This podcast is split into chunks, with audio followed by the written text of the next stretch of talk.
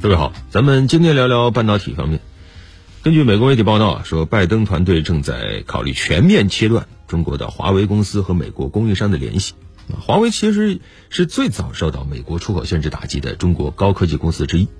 呃，那么这个消息就是说，以后啊，美国一些供应商得拿到美国政府批准，才能向华为出售产品。而事实上，这个批准是非常难拿到，几乎就是不可能。啊，意思就是美国要全面切断华为。和美国企业之间的联系，包括硬件也包括软件，包括什么，呃，英特尔的芯片呢，高通的芯片呢，那么用不了了。然后还有一些这个高性能计算呢、云项目啊、人工智能啊等等都不行啊。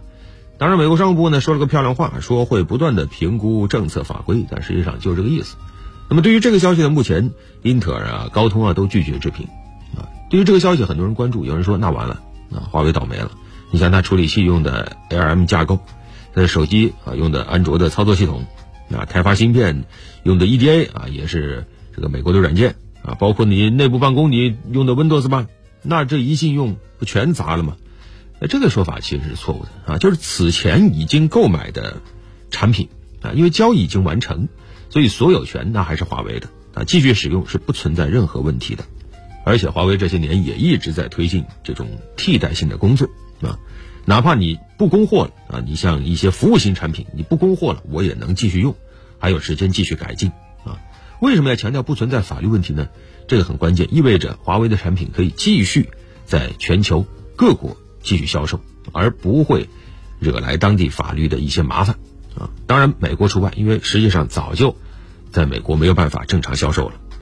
这几年一直就看到美国啊追着华为穷追猛打。啊，甚至可以说打压华为公司成了美国在演练高科技脱钩的一个磨刀石。美国在不断的限制各种技术向华为出口，甚至已经开始限制所有包含美国技术的其他国家的产品对华为出口，而且手段是越来越离谱啊！调动的这个制裁阵营也是越来越庞大啊！以前说没见过说一个国家对一个企业正常经营进行打击的，现在看到了，而且这个国家还拉着其他国家。啊，一起在打击一个企业。当然，现在美国还拉着包括日本啊、荷兰一些公司，限制向中国出口光刻机等等芯片制造设备。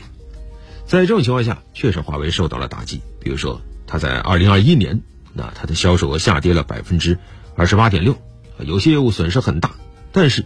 我们也很欣慰的看到，华为它依然挺过来了。它去年全球销售额依然是六千三百多亿元，这是一个。很高的数字，啊，而且还找到了新的增量，比如说智能汽车部件业务、数字能源、华为云等等。啊，我们看到华为对自己二零二二年的总结叫“逐步转危为安”，啊，并且喊出了接下来要有质量的活下去这样的口号。所以，一方面，美国对华为继续勒紧缰绳，这是都看得到的事儿；但另一方面，我们也看到美国对华为打击的手段。基本上也就用完了，那么所谓的这个手段用尽，那接下来对他来说，那就只有坏消息了。首先，当然就是一些美国企业没有办法再从正常的与华为的贸易中获得他们的利润了。你其实去年看华为还是推出了一些很有竞争力的产品的，比如说它的几个笔记本电脑啊，都用上了英特尔最新的处理器。这做生意啊，其实是双赢的，对吧？我找你买，你挣钱，我能推出适合我更好的产品。啊，华为拿出了更好的这种笔记本呐等等一些产品，那英特尔不也就顺理成章的多卖出了一些它的芯片吗？这其实不容易一件事情啊！要知道现在大的环境是全球 PC 出货量在不断的下降啊，当然手机出货量也在下降，但 PC 下滑的更厉害啊。我国本来进口芯片的数量是不断的飙升的，但这几年已经出现了下降啊。海关数据显示，二零二二年我国进口芯片的数量比二零二一年。已经减少了百分之十五，啊，一年大概减少了九百多亿颗 CPU，啊，而更大的环境是全球的消费电子都在过冬了，啊，芯片市场严重下滑，英特尔、英伟达、高通等等巨头的芯片都有点卖不动的这个意思了，啊，以至于他们纷纷向台积电砍单，甚至出现了有些芯片啊能从几千块跌到几百块啊，降价百分之九十的这种情况。英特尔公布去年的财报，那简直就是个灾难啊！那去年第四季度营收是一百四十亿美元，下滑了百分之三十二，是二零一六年以来最差的季度成绩。啊，对于这种巨头来说，一旦它的利润不达标，它就没有办法再投巨资去研发新一代的技术了。英特尔去年整个营收下滑百分之二十，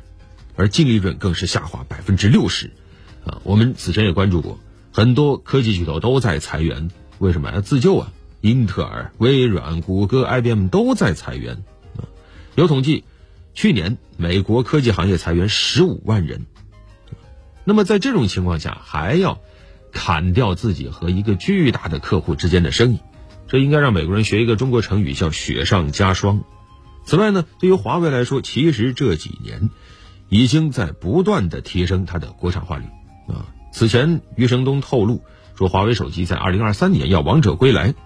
这背后多少透露一个信号，就是华为它的大量供应链已经转移到了国内，它的国产化率也已经超过了某条线，啊，这才能够无惧挑战。当然，这背后也是因为我国几乎是举全国之力，在不断的冲刺半导体产业链的各个环节，啊，取得了方方面面的进展。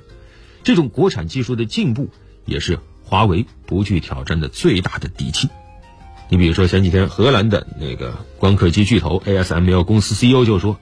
物理极限是一样的啊，你不让我卖给中国，中国自己也能造出和他们相匹配的光刻机啊。当然你说距离最先进水平，可能我们的制造设备、芯片设计、生产能力可能还差几代，但是像二十八纳米，我们已经具备这种成熟的能力了。如果说再加上一些高科技技术加持的话，甚至已经可以实现十四纳米芯片的量产，那么这就是我们继续往前进的一个雄厚的基础，也将是一些像华为一样遭到美国制裁打击的公司应对挑战的最大的底气。好了，本期就聊这么多。